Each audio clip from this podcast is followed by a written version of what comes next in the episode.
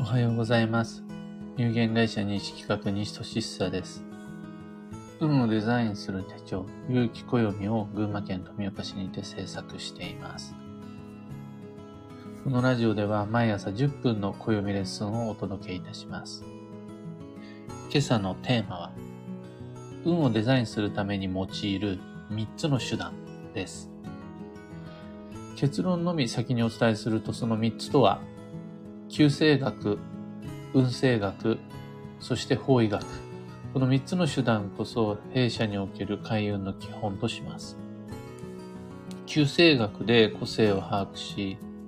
運勢学でタイミングを見極める。で、方位学で足りない力を補充する。そうやって未来にアプローチしていくことになります。僕が実際に鑑定の現場にてご依頼をいただいて運を読み解き、こういう風にすると吉ですと運が良くなる方法をご提案する際に、まあ、それこそいろいろな角度で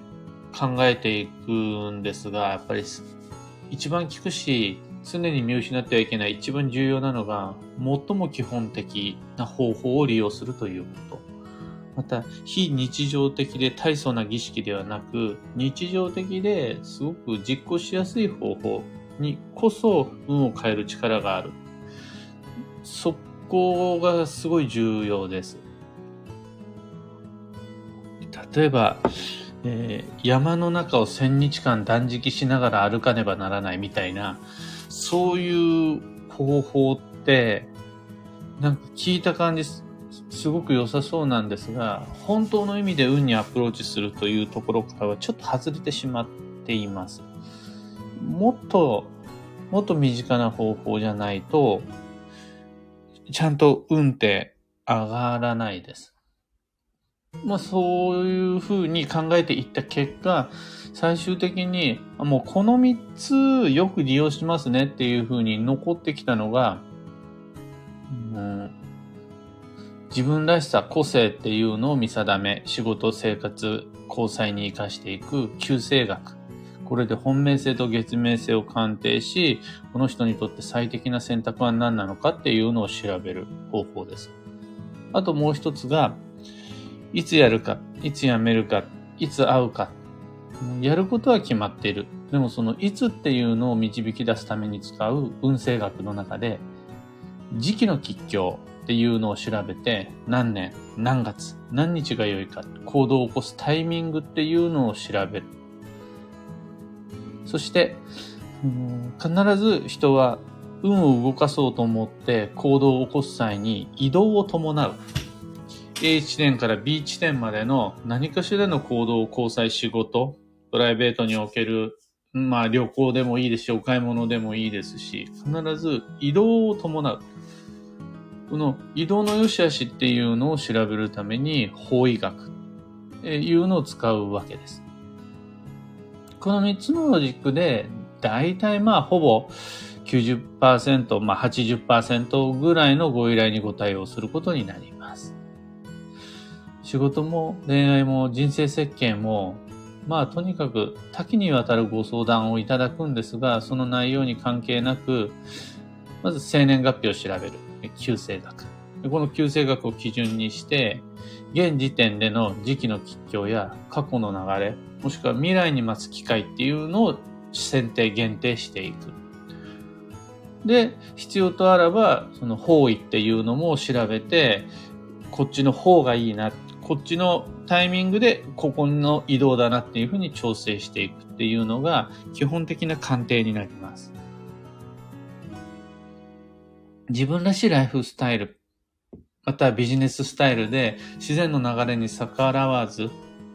そして良いエネルギー補給をしながら良き方向に進んでいくと無理なく運が良くなる。っていうのが西企画式って言ったら何なんですが、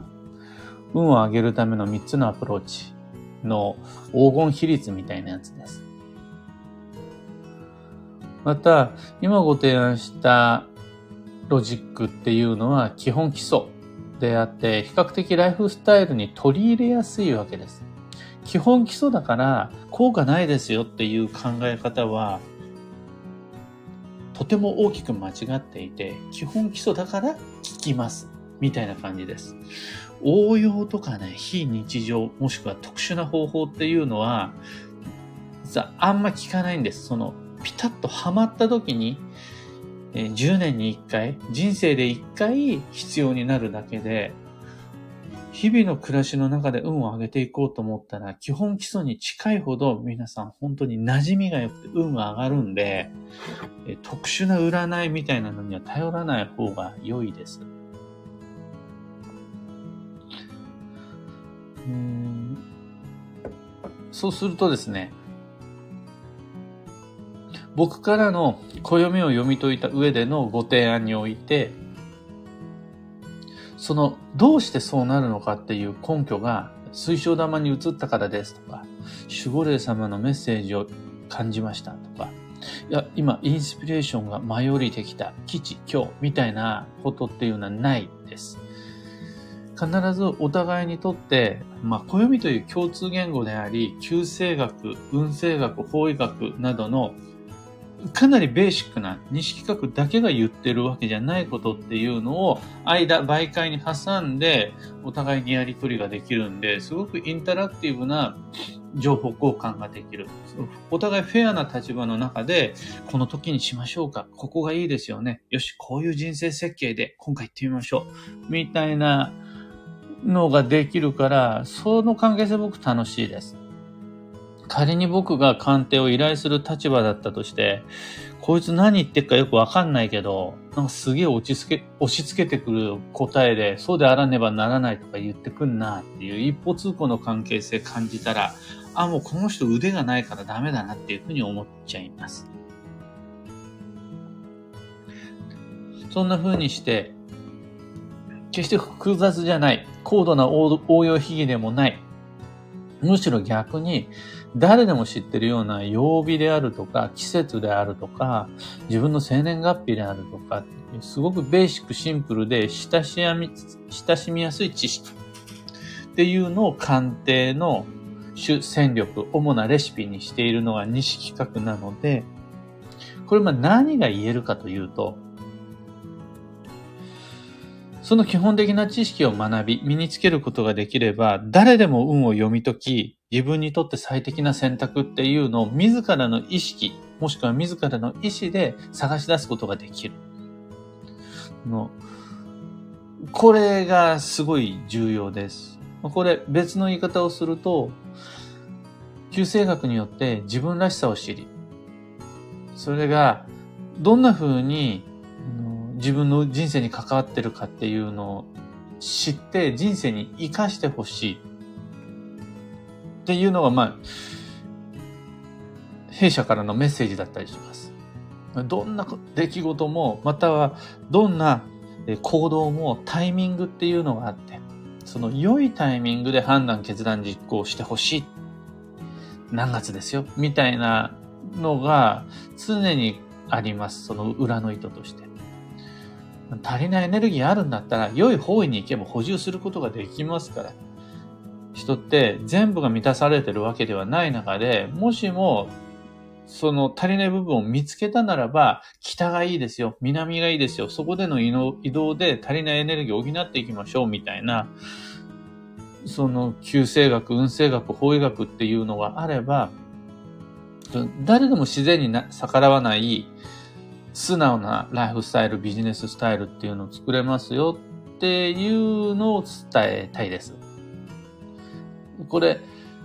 そのすべて暦の中に書いてあることなので、誰でもそこにフォーカスすることができれば、迷わず自分の計画、人生設計っていうのができるようになります。ざっくり言っちゃうと、まあ、自分らしさとタイミングとの原動力、エネルギー補給。これさえあれば、この3つのアプローチで、どんな人生っていうのも、よりこう自分にしっくりくるオート、オートクチュール、テラメイド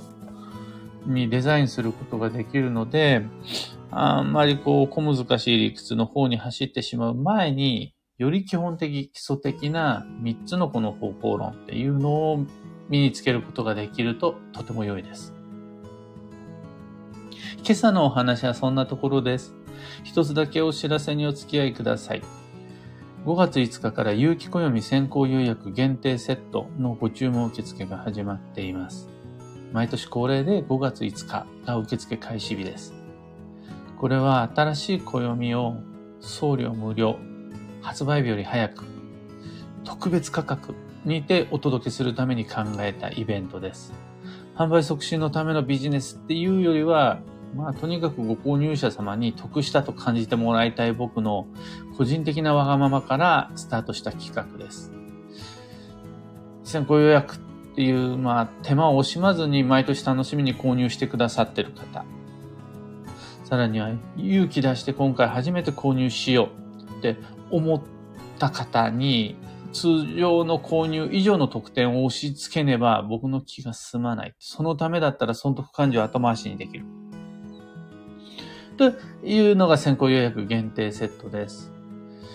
とはいえ、まあ、箱部数の決定とか発送準備なんていう大人の事情っていうのもありますので、ご注文受付はギリギリまで、8月8日まで、お盆前までと期限を設けさせてもらってます。でお盆中で数をまとめて、お盆明けに書籍、あの、完成した暦が届いて、それをいろいろとこうセットを分けて、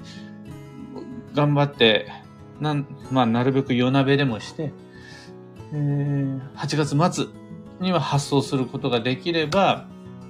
本の発売日が9月9日になりますので、それよりも前に皆さんの直接本屋さん行かなくてもご自宅お手元に暦をお届けできる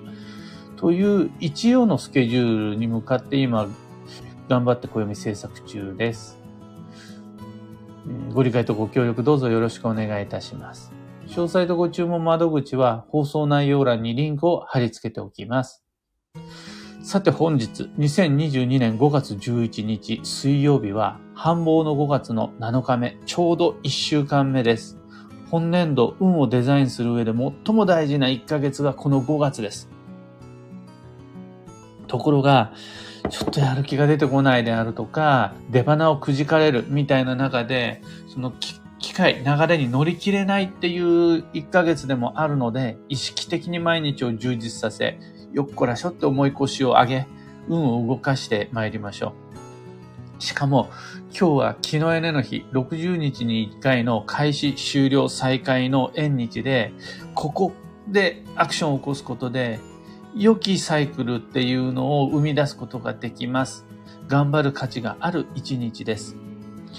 今日の運勢は段階、正しい順序を経る。別の言い方をするなら、遠回りが遠回りじゃない。それが正しい順序であるならば、遠回りが遠回りじゃなくなるから、ベタに攻めていきましょう。幸運のレシピは吹き。旬の苦味が吉です。回転寿司へ行くなら、初ガツオ、イサキ、タコ。魚介で言うならカレーも良いです。野菜は新玉、新じゃが、そら豆、アスパラガスなんかも最高。シンプルに調理していただきましょう。以上、迷った時の目安としてご参考まで。それでは今日もできることをできるだけ、西企画西俊久でした。いってらっしゃい。みのきちさん、いつもありがとうございます。コエルラスさん、おはようございます。マルンさん、おはようございます。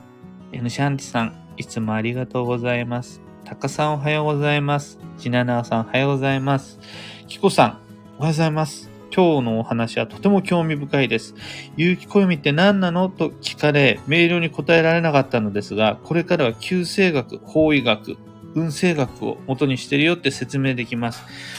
もうおっしゃる通り、暦の構成順も、まず最初に生年月日調べて旧星学。それで、その後、どこが方位がいいですよ、悪いですよ、なんていうのを説明して、さらには運勢学っていう形で全員共通の運勢と、旧性別の運勢なんていうのをご紹介しているんで、もうまずこの3つ、旧星学、方位学、運勢学で構成され、のみで構成されている。そこには仮想学とか地層学であるとかは入ってないよって言うんで大丈夫です。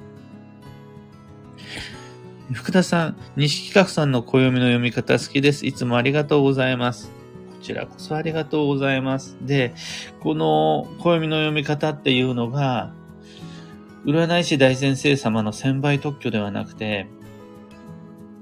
暮らしの中で自分らしく頑張ろうと思うもの、すべての人のもの、全員の共有財産。だから、そういうとこが大事だなと思います。かようさん、おはようございます。初めてライブで聞けました。昨日エネの一日充実させますとのこと。まあ、まだ今日は始まったばかりですが、夜、お風呂入って、眠りにつくまでが気のエネの日になりますので、まあ、100も200も頑張る必要なし、一つ、一つ開始終了再開の節目くさびを打つことができれば、それで僕たちは未来をデザインすることができます。焦らず自分で自分にプレッシャーをかけずに楽しく参りましょう。というわけで、気のエネの日、僕も張り切って参ります。